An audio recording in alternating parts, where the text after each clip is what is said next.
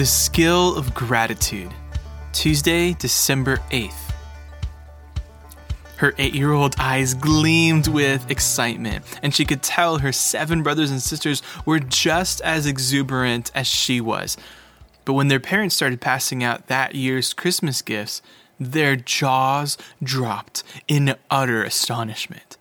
They were getting something none of them had expected, let alone hoped for.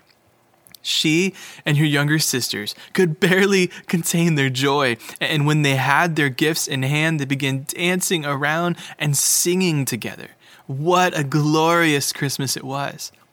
75 years later, she still remembered that Christmas as one of her favorites, recalling to her grandchildren the magic and wonder she experienced from that one gift.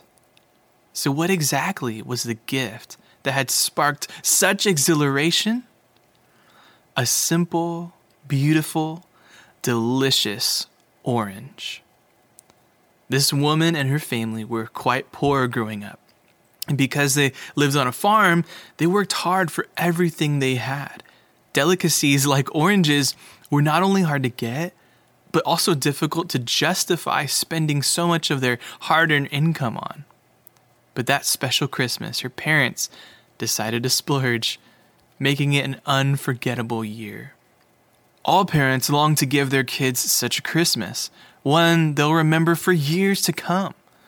But as the Christmases go by, kids struggle to even recall what they got the previous year, let alone five years prior. Why is that? Why is it that we can spend so much money and exert so much effort getting them everything they hope for, for it to be completely forgotten 365 days later? Often, it comes down to one thing perspective. We forget that we live in a world of plenty. Then we forget what a privilege, a blessing, and responsibility it is to live in such a world. We forget that people have to sacrifice and work hard for the things we have. And because we forget, we begin taking it for granted, expecting to get what we want. Whether we realize it or not, this perspective, not the lack of having what we want, is at the root of our disappointment, discontentment, and unhappiness. It wasn't the orange itself that was so magical and exciting, it was receiving such an unexpected bounty for which their parents had to sacrifice that left an incredible mark and brought such tremendous joy.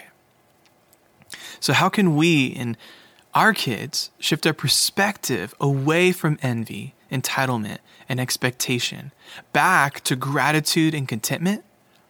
We start by recognizing the sacrifices made by others and realizing that gratitude is a habit, not something that happens overnight.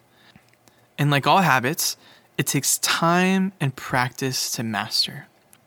The more we choose gratitude, the easier it becomes to be grateful and to find things to be grateful for.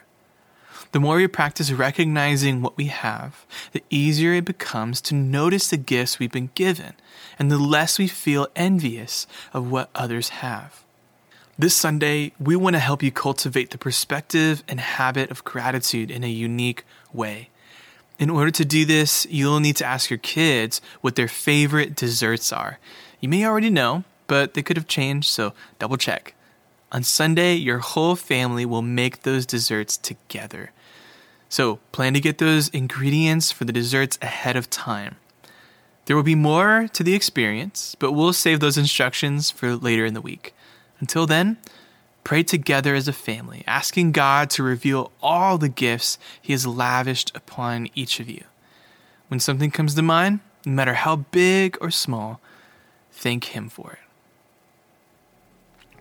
Our scripture meditation for today is 1 Thessalonians 5:18. Give thanks in all circumstances, for this is the will of God in Christ Jesus for you. Meditate on that scripture today. Give thanks in all circumstances, for this is the will of God in Christ Jesus for you. Some action steps to take today is start planning for the Sunday's gratitude experience.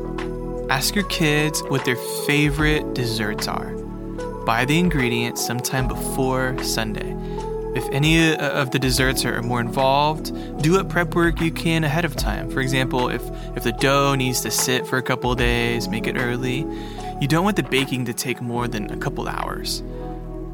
Get your kids excited. Sunday is going to be a fun day, but be prepared for a twist. I think you're going to enjoy it.